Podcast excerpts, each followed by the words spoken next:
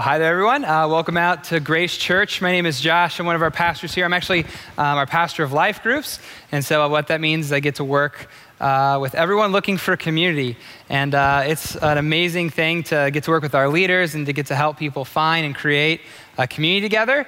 And so, I'm hoping that we can only uh, restore more of that this year as we move to the fall. And um, if you've ever been interested in leading uh, a community of people who share life together uh, around Jesus, um, I would be so interested in having a conversation with you because uh, we need more ways uh, to gather and meet with one another and uh, there's lots of ideas out there. And uh, I just am super open to that and uh, excited to see what God does in this next season in our church.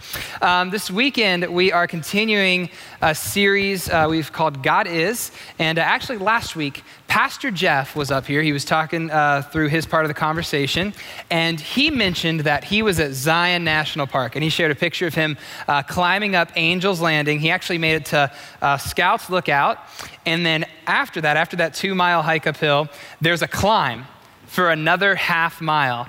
And uh, wouldn't you know it, that the week after Pastor Jeff was at Zion National Park, I was at Zion National Park and I actually climbed that last half mile that Pastor Jeff couldn't. So I just wanted to take this weekend to make sure that this has this has nothing to do with the message this weekend, but I just thought if I was up here and the timing was right, we would uh, make a point of it. So, uh, we're in a series called God Is, and uh, we've been talking about um, just God's explanation and description of Himself. Actually, what we've said each week, and um, we've been saying that life is built from the heart up, or it's built from the soul up. Um, and what we mean by that, or maybe another way to say it, is what we believe about God uh, defines everything else about our life. Um, our view of God is actually crucial um, because it starts at that whole and uh, that heart and soul perception, and it begins to play itself out in other areas of our life, every area of life. And so it's uh, immensely important that we actually what we think about God is accurate and true and uh, complete. And so, what we've been doing is we've been going to this part of the Bible in Exodus 34 where we kind of get the most clear description uh, of God, of Himself. And actually, this part of the Bible is the most quoted part of the Bible by the Bible. So, over 30 times in the Bible, whether in part or in whole, this part gets repeated, it gets, it gets quoted. The Bible quotes itself uh, the most in this verse. And it's, and it's the character of God. It's how he describes himself and his heart toward us. And so uh, we've been walking through this series for several weeks now. I encourage you, if uh, this is your first week here, or maybe you've missed a few along the way, to go back and get the whole picture because this is a, a linear conversation. We're uh, continuing to unpack this one uh, section of the Bible, this most repeated part. And so we're going to pick that back up again today, and uh, I'll tell you where we're at this weekend. So it says here in Exodus 34, 6, and 7 The Lord, the Lord, the compassionate and gracious God, slow to anger, abounding in love and faithfulness, maintaining love to thousands, and forgiving wickedness, rebellion, and sin. Yet he does not leave the guilty unpunished he punishes the children and their children for the sin of the parents to the third and fourth generation. And so we've talked uh, all about those different attributes his compassion, uh, his graciousness, his, how he's slow to anger, his love, his, his hesed, his loyal love, and his faithfulness. Um, and now we're starting to get into some of the difficult parts, the parts that are a little bit more confusing and uncomfortable to talk about. And so I get both of those weekends. And so this weekend, uh, we're going to talk about uh, this how God maintains love to thousands and forgives wickedness, rebellion, and sin. And uh, next week for Father's Day, we're going to talk about whatever this means. So, uh, looking forward to putting, pushing all that to next week. And I encourage you to come back and we will unpack all of that there. But this week, we're just going to be talking about how God is forgiving. And uh, even that in of itself, and, and um, all that goes into what he's actually forgiving is going to be a big conversation today. And um, we've been talking through this series a lot about the original language of the Bible. So the Old Testament was written in Hebrew, um, the New Testament was written in Greek. And uh, what we have is an English translation. And actually, there's lots of English translations. We've been reading from what we call the NIV, or the New International Version. That's the Bibles in the chairs uh, right in front of you. It's also uh, what we refer to most here at Grace, like what the translation we use. Um, I would encourage you, as we're going through all these different Hebrew words, and you're like, I don't know Hebrew. That's great. Uh, you shouldn't. Um, but a really helpful way to kind of make that accessible to you is to read uh, different translations of the Bible, and you'll begin to see things that uh, these scholars see and all the work they have to do when they're translating. You'll kind of get the fruit of that just by comparing different translations. And so this weekend, um, I actually want to show you the English Standard Version or the ESV of that last verse and to begin to, to dissect uh, some of what's there.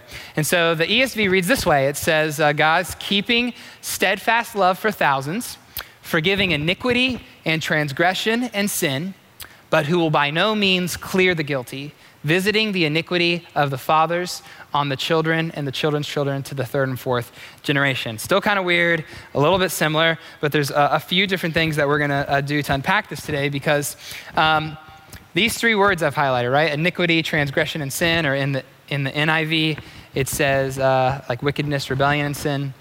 Um, these three words are, are, three different words, and uh, they are coloring in, they're, they're painting in a portrait of the human condition, of, of how, how, the world actually is. It's broken.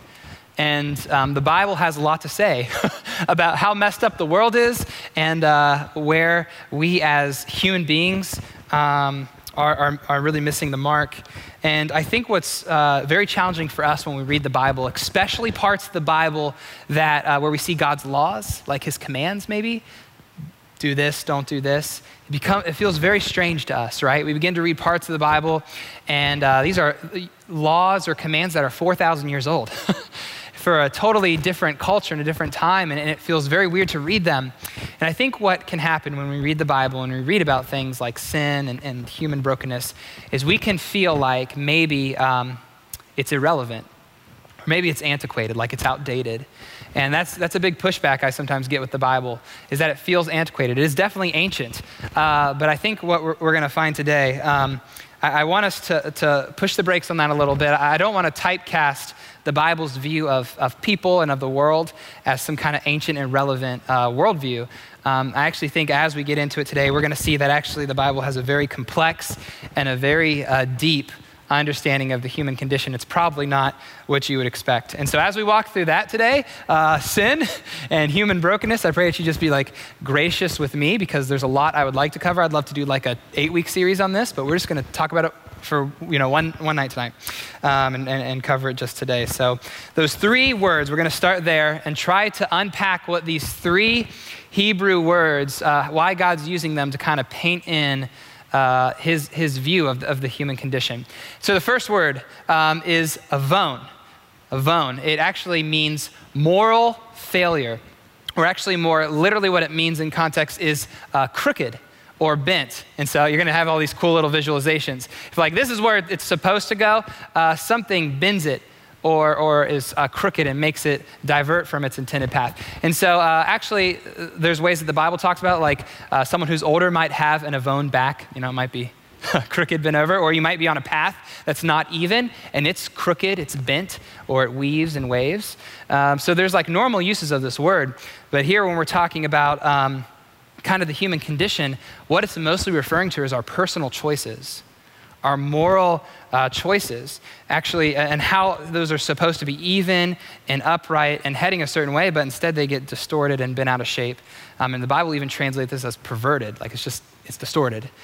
And when this shows up in the Bible, you see it in reference to things like adultery and murder and lying, all these broken and bent ways uh, and, and, moral failure. Actually, one of the reasons I showed you that ESV uh, translation was because the most common form of uh, talking about God punishing sin is um, the word avon.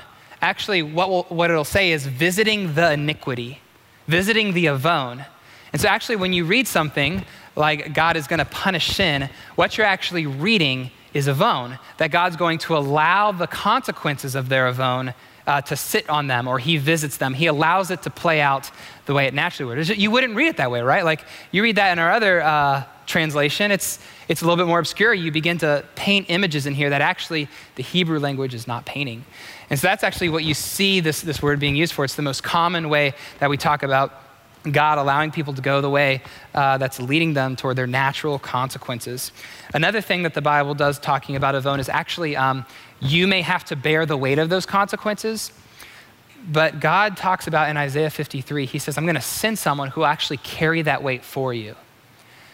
So if we have to carry the weight of our consequences, God says, actually, I'm going to send someone who will bear that weight for you, who will carry your avon, your iniquity, um, your wickedness, your guilt. These are all the ways that it gets translated.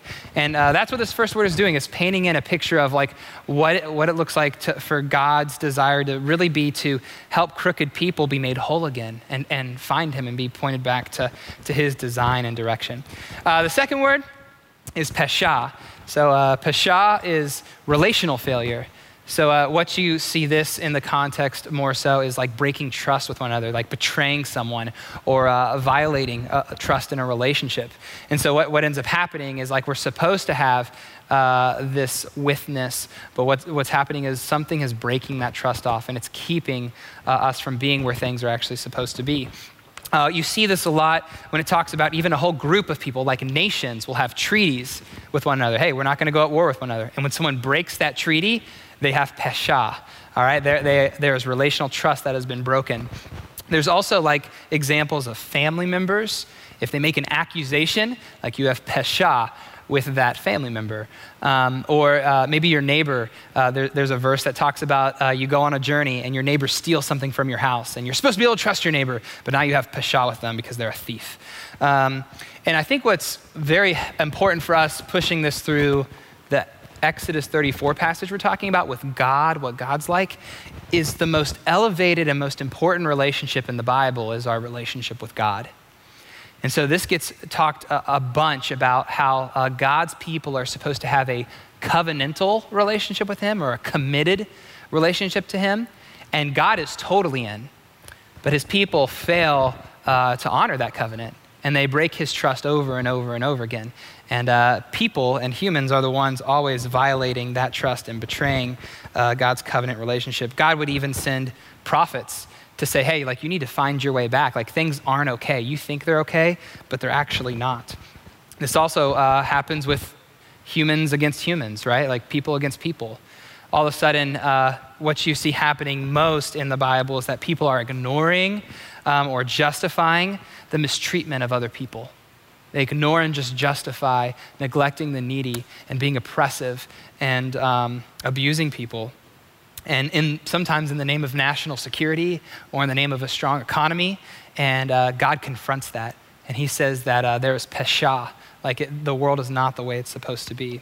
And actually, again, you know how I was saying that um, God in Isaiah 53 said that someone, he would send someone to carry our avon.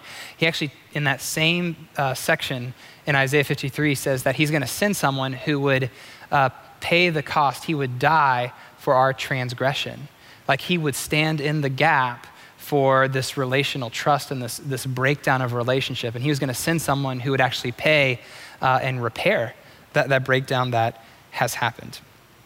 So those are the first two. Uh, the last one is kata. Kata is much more of a general term. Actually, the other two, even umbrella, like this umbrella is over it. It's a much more general term that really just talks about missing the mark. And so uh, this is where you're supposed to be aimed at, like any other place you aim besides it is missing the mark. Um, actually, what also happens in the Bible sometimes is um, what you'll see people doing who are in sin, and it's being pointed out. Sometimes what they're doing is they're not just missing the mark, but they're saying that the mark they're missing, they're actually saying, This is what's good. They begin to redefine what good is and they begin to actually create different marks that they are purposefully aimed at. And sometimes it's just missing it altogether. And so you might see this in the Bible. It might say something like a warrior. A warrior um, who's good with their weapon does not kata. They don't miss, right? Like a bad warrior misses, but a good warrior uh, does not kata, kata with their weapon. Um, you also see it uh, maybe if you're like going on a journey and you're rushed and you're hurried. I don't know if you're on vacation and you know uh, you booked the wrong flight or something like that, and uh, all of a sudden you're not like at your destination anymore and you lose your way. I guess in Bible times you get eaten by a bear or something like that. Um, but this is that what that kata means. It just means missing the mark. It just means to fail. If there was like YouTube back in the Bible, they'd be kata videos, fail videos. That's what it'd be. It's just all general types of failure. But in the Bible, um, one of the most important ways that we see like what's, what's right, what we're aiming toward, and what's missing the mark is um, maybe you're familiar with the Ten Commandments. So, like the Ten Commandments, uh, four of them talk about ways that we miss the mark with God in our relationship with Him to love and honor Him.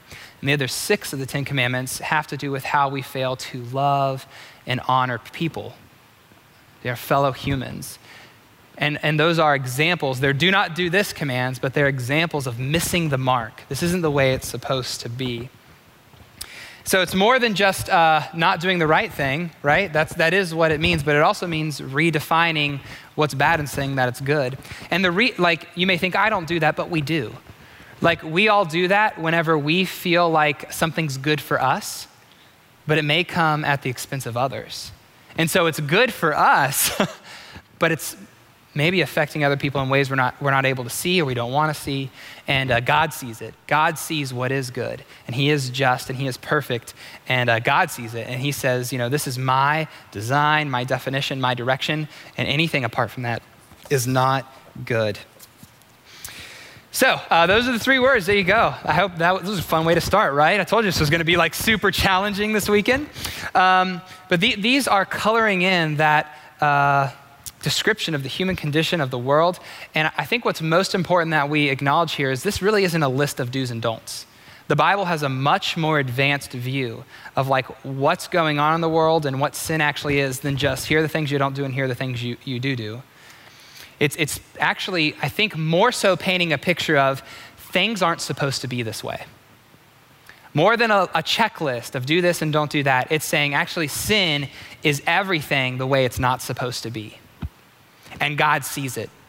And He calls it that. He calls it avon and pasha and kata. And He's saying all of this is not how I designed it. It's not how I created it. It's not how I've called you to live with me. I think a, a good example of this probably is um, driving a car, okay?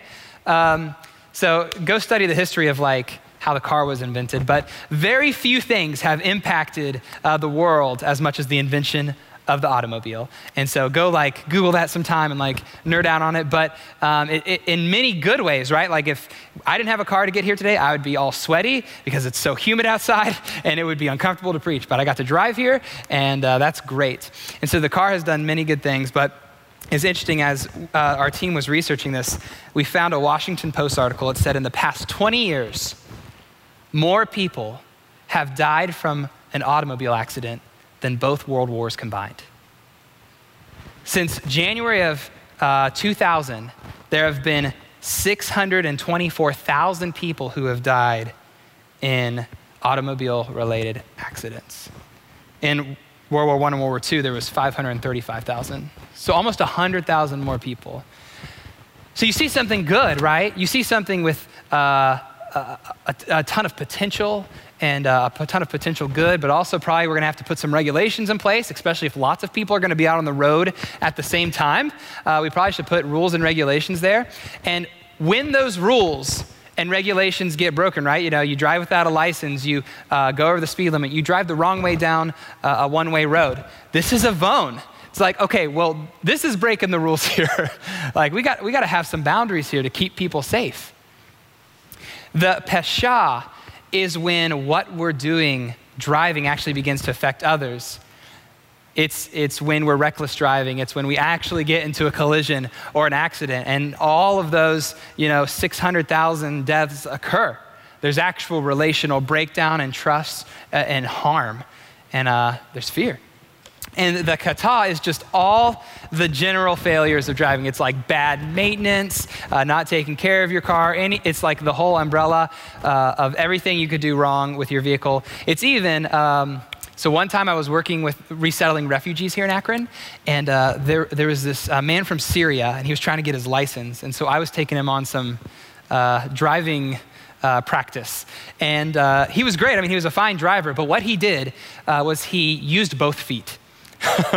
and so he would brake with the left and he would gas with the right. And I stopped him and I was like, You can't do that. Like, you will so totally fail your driver's exam. And he got like really sad. He's like, I have done it this way for so long. And he just like wants his license. I was like, Dude, if you could just like pass the test, then you can drive that way as much as you want. But you can't do that at the exam.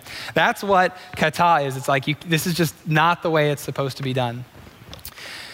And so, what is important for us as we begin to unpack this view of the human condition and uh, where do we fall in, in this list, in this uh, portrait of, of what the world is like? I would say this I would say that all of us contribute to the cycle of human failure and brokenness. Of course, we all uh, experience effects of it, right? You may not ever actually cause an accident, but you may get in one, right? Um, but actually, what the Bible is trying to show us is that that definition of sin and brokenness, we all contribute, we all add to, we all are some of the cause of the effect of human brokenness and human sin and human failure. Other parts of the Bible reveal this too. In Romans 3, it says, For all have sinned and fall short of the glory of God, right? We miss the mark. Also in 1 John, it says, If we claim to be without sin, that's not me, will we deceive ourselves and the truth is not in us.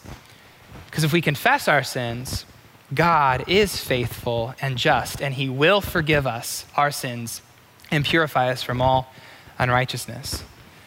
So, so the biblical portrait, the biblical worldview of what we're like is that we are all broken.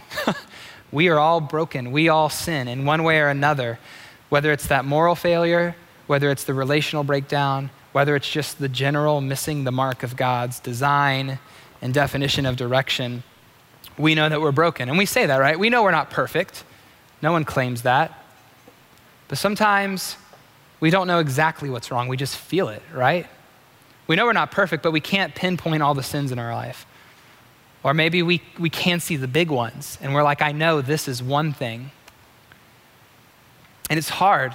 It's hard to begin to wrap our minds around this. It's a very daunting task. It's actually, uh, uh, a lot of us avoid it, right? A lot of us avoid that pain and avoid our sin, and uh, maybe are afraid to call it sin the way God would call um, it brokenness and sin and failure and missing the mark.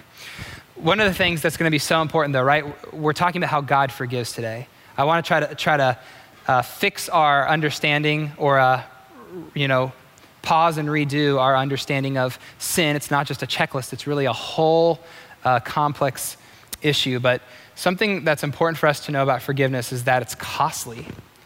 Forgiveness is costly because sin is costly. So, what happens here is, is we're saying that sin, uh, forgiving it, isn't free. Forgiveness is not saying sin has no cost, it, it, it's not a big deal actually, what we see throughout the Bible is that God um, is the one offering to pay that cost on behalf of us. There's another fancy Bible word called atonement, and atoning just means to pay or to, to cover. Um, and the, the Bible's full of this, of God wanting to atone and to pay and to cover um, that cost that naturally we experience being in a broken world and contributing to a broken world. And so this is important because one of the, one of the biggest questions I get when people get really stuck on the Bible is uh, they start to say, Josh, actually, um, I, I, love this Jesus stuff. Um, he's loving, he's forgiving, he's accepting, he's gentle. But then I start to read this, this God in the Old Testament, and uh, for some reason, he feels a lot more angry and judgmental and doesn't seem like the Jesus I'm reading in the New Testament. And uh, I hear that a lot. I, I mean, as someone who's read the whole Bible, I actually see a ton of examples in the Old Testament for God's compassion and forgiveness. One of them being the most quoted verse from the Old Testament. Like God's primary definition of his character is that he is compassionate and gracious and loving and faithful and forgiving. He's slow to anger, he forgives sin. And so it, I would encourage you, maybe you have that viewpoint because you've never read that part of the Bible and you're afraid to.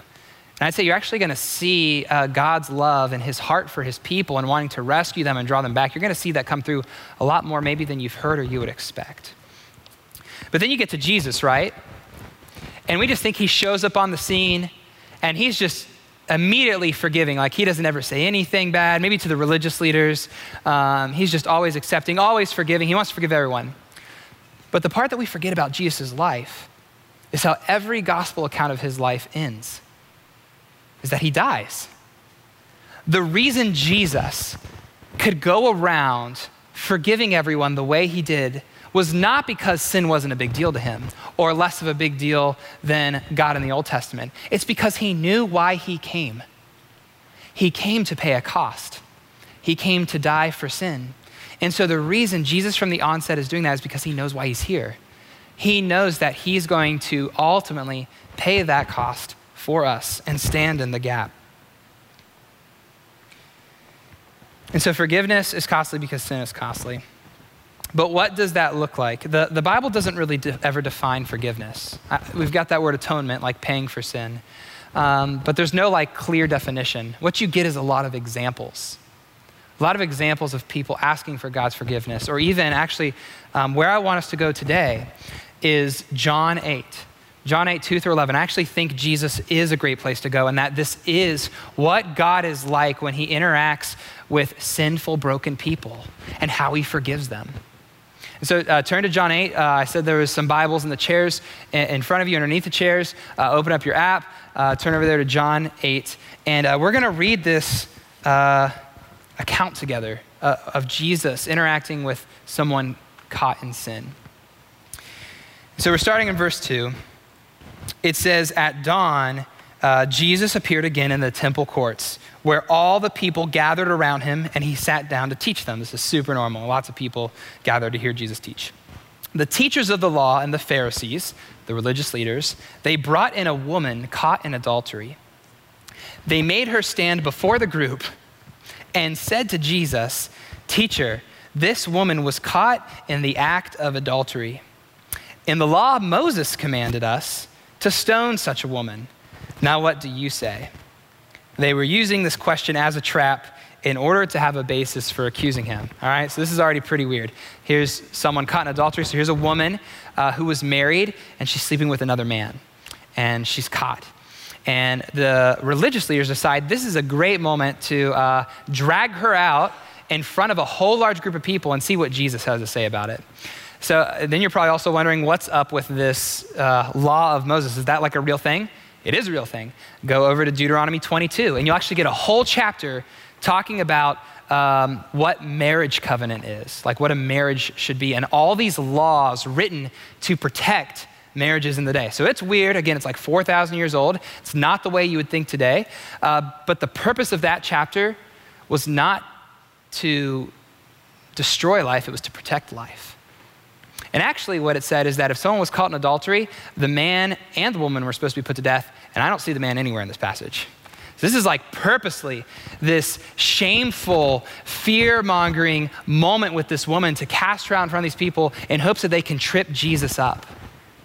They're missing the heart of God's law, they're missing the heart of God totally, and they're doing it at the expense of this woman. So let's continue. So Jesus bent down and he started to write on the ground with his finger. And when they kept on questioning him, he straightened up and said, Let any one of you who is without sin be the first to throw a stone at her. And again he stooped down and wrote on the ground. At this, those who heard began to go away one at a time, the older ones first, until only Jesus was left with the woman still standing there. Jesus straightened up and asked her, Woman, where are they? Has no one condemned you? Where are your accusers? No one, sir, she said. Then neither do I condemn you, Jesus declared. Go now and leave your life of sin. So Jesus starts writing in the sand. I don't know what he's writing. Maybe he's like writing all their sins in the sand or something. Wouldn't that be something? It's like your name here, and then all the things you've done, and then the next name. And all of a sudden, uh, people begin to walk away. Because Jesus says, How about whoever is without sin gets to throw the first stone? And apparently, these older people who actually knew, yeah, that's not me, they begin to walk away all the way down to the youngest and they leave. And it's just Jesus left because Jesus is the only one who has a right to stand there before her and cast a stone. Where are the accusers? There's none. And Jesus responds this is the heart of God's forgiveness. Then neither do I condemn you. That's not saying, hey, that's not really a sin anymore. Oh, it's not a big deal. I have every right to condemn you. I'm the only perfect one who is without sin, and I, I won't. And later at the end of John, he'll go and die for every sin. And he says, Go now, you're forgiven, and leave your life of sin. So, what's all this about? This is a, a, very good portrait of what God's heart is like toward us. Actually, one, one of the ways I was reading it as I was studying, it said, This skillfully illustrates the harmony of justice and mercy in Christ's salvation. God pronounces judgment on the sin, but provides a way of escape for the condemnation. Jesus doesn't encourage the sin or say it's not a big deal, but he loves the sinner. He loves that person. And Jesus silences the critics of the world while healing hearts that are burdened with guilt and shame. So maybe you feel like her. Maybe this is why you're unwilling to call something sin that God calls sin, or why you're afraid to meet God in that space, is because you had her experience. When people hear about your brokenness and your failure, they shame you, they accuse you, they drag you out in front of everyone. And their purpose is not to build you up and to heal you and mend you, but their purpose is to tear you down and cut you and make sure that you feel like nothing. And Jesus meets us in that moment. Like if, if, you, if you felt that way about your sin, like this, this moment is for you. Jesus wants to interact with you in a way where he would take and bear that sin, where he would die for it, where he would cover it, where he would stand in the gap so that we might be able to experience freedom from this life of sin. We were talking about this as a team. I think this is fair to say that God's desire to forgive sin appears to be stronger than his desire to hand people over to the consequences of their sin. You get that? When God sees your sin, and you're afraid to acknowledge it or you don't even know where to start, God wants to meet you there. And I think his primary motive is to forgive you, not to hand you over to the consequences of your sin. He does, right? He doesn't, he visits the iniquity. He doesn't leave the guilty unpunished. Sin has a cost. He pays that cost one way or another. You can either pay it on your own with separation from God and life with God, or you can take what Jesus has done for you because he is eager to forgive. So let's say it this way that God's forgiveness is an invitation back to life with him. If sin is the way life isn't supposed to be, and if forgiveness has a cost because sin has a cost, really what forgiveness is trying to do is it's an invitation back to life with God. It's a good invitation. Uh, this is pretty silly, but as I was thinking about this, me and my wife, as she helps me write my sermons, um, we were talking about one of our favorite Christmas movies. So in 2018, they came out with a new version of The Grinch. All right, there's like the 60s version of The Grinch, and it's like really bad quality. And then there's the Jim Carrey one, which is just creepy. And now Illumination Studios has this awesome Grinch movie. If you've never watched it, you have to go watch it. We watch it every year. And uh, so at the end, you know, same plot. Uh, the Grinch steals Christmas, then his heart grows, and he returns everything. And he feels like a loser and goes back to his cave on the mountain. And then Cindy Lou Who shows up and knocks on the door. And he says, Why are you here? She goes, I'm here to invite you to Christmas dinner. And he says, um, But I stole Christmas. I took all your presents and food and ruined the whole day for you. Like, why? Why would you do that? Um, and she goes, I know. Like, I know you did all that. Um, she says, We're going to invite you anyway. And he says, Why would you do that? And she says, Because you've been alone long enough. You've been alone long enough. See, what I love about the ending of that movie is it's an invitation to be a part of what he's been missing out on. It wasn't like, hey, Grinch, like you really know, next year, like you really shouldn't steal Christmas. You know that's a sin, right? Like, it's not an explanation. It's not a, hey, here's the way you can make up for it, and uh, maybe if you stay up on the hill and stay away from us, we'll kind of start to trust you again. It's an invitation back into the community.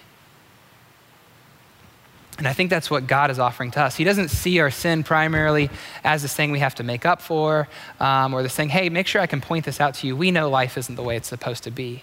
And God's saying, I want to invite you to receive and enjoy life the way it's supposed to be with me.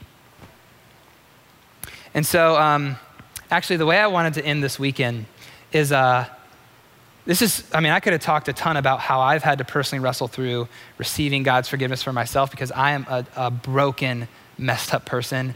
And sometimes it's hard to be a pastor.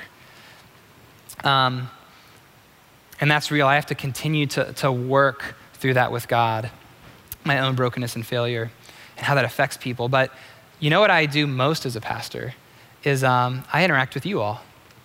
Um, multiple times a week, I'll have a meeting scheduled whether someone fills out a connection card or whether someone just schedules to meet with me or someone's new.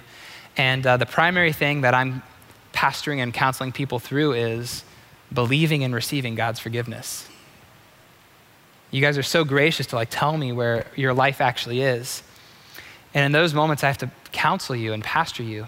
And so, what I wanted to do this weekend is I wanted to have just a one on one between me and you about what I would do if you're in that situation. If you're needing to experience God's forgiveness right now, you're afraid to admit it, or, or you see it clearly, and you're afraid to, to know what God will be like in that space, or you don't even know where to begin. I just want to take five minutes to walk you through three different chapters of the Bible. I'm not going to teach them, I'm not going to preach them, I'm just going to devotionally read them to you. And uh, write them down for later if you want to, want to read more, but I hope that you can actually begin to experience and believe God's forgiveness for yourself. The first chapter is Psalm 51. Psalm 51 was written by David. He's a king, and he used his power and authority to sleep with another woman and uh, murder her husband. And he gets called out. And when his sin is exposed, he's broken. And he says this He says, Have mercy on me, O God, according to your unfailing love, according to your great compassion Blot out my transgressions. Wash away all my iniquity and cleanse me from my sin. For I know my transgressions, and my sin is always before me. Against you and you only have I sinned and done what is evil in your sight. So you are right in your verdict and justified when you judge. See, David knows that his sin is first and foremost a breakdown between his relationship with God. This is something that God pays the cost for. This is something that is breaking his world. And he goes to God. He continues, he says, Create in me a pure heart, O God, and renew a steadfast spirit within me. Restore to me the joy of your salvation and grant me a willing spirit to sustain me. You do not delight in sacrifice or works, or I'd bring it to you. You do not take pleasure in burnt offerings. My sacrifice, O God, is a broken spirit. A broken and contrite heart, God, you will not despise. What David also knows is that sin begins at the heart level, and he needs nothing less than being healed and restored at that heart level. He needs a clean heart, he needs a broken heart.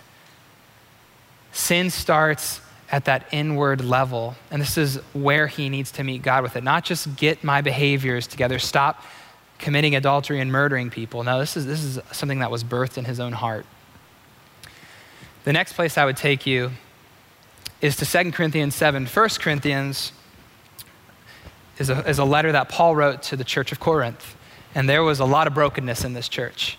And Paul uh, graciously pointed out the ways they were missing the mark. So in 2 Corinthians after their response, he's beginning to um, speak to them in the midst of their response. And he says, You became sorrowful as God intended. And so we're not harmed in any way by us because godly sorrow brings repentance that leads to life, to salvation, and leaves no regret.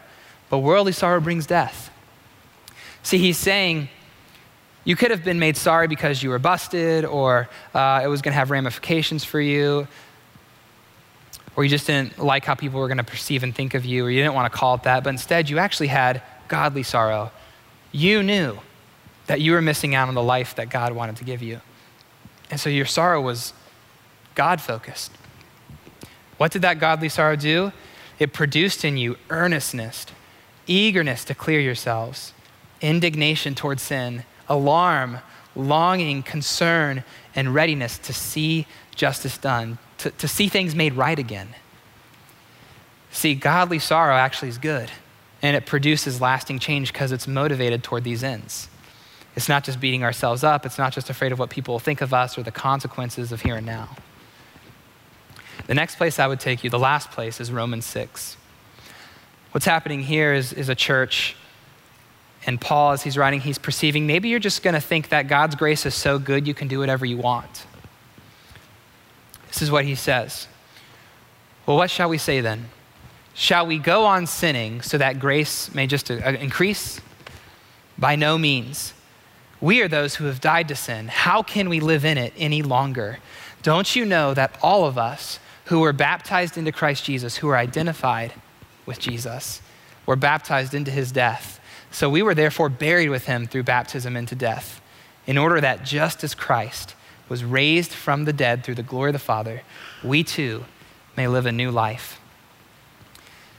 See, if we know that sin leads to death, and we've died to that, and now we have new life available to us. Why would we live in this way of life any longer? See, if we actually didn't see sin as a checklist, but we saw it as this is not the way it's supposed to be, why would we continue to live life the way it's not supposed to be, purposefully, willfully?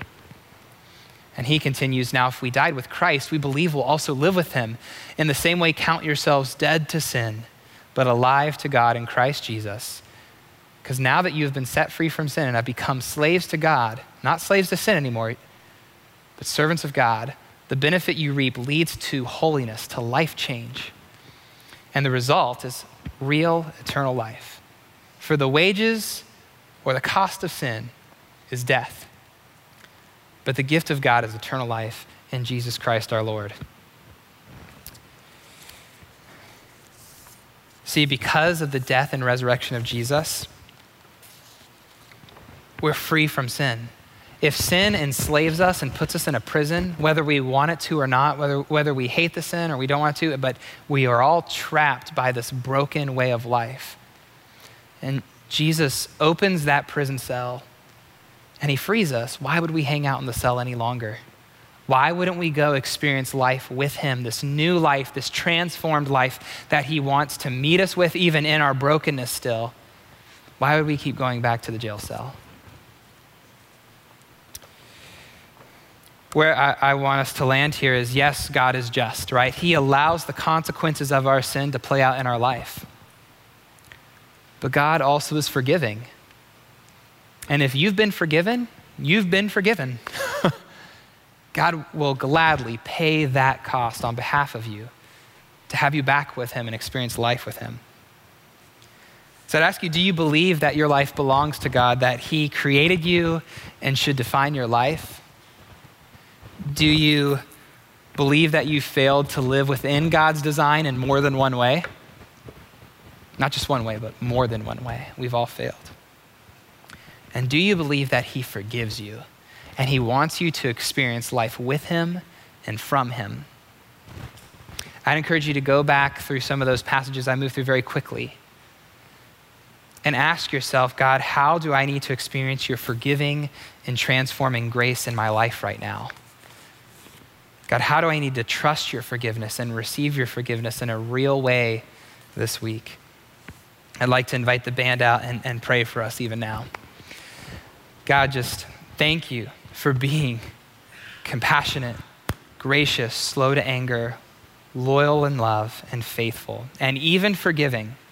That you see our condition and you don't condemn us, you don't hate us, you don't push us away, God, but you forgive you pay the cost and you step in the gap. And I know there are many of us here this weekend who are afraid to meet you there.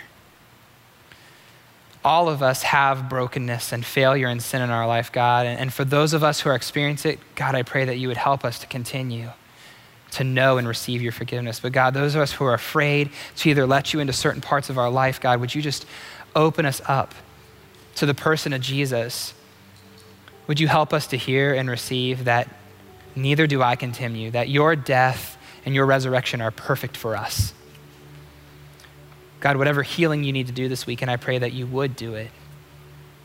and that we would give all the praise and glory to you. Thank you for your goodness and your forgiveness. In Jesus' name, amen.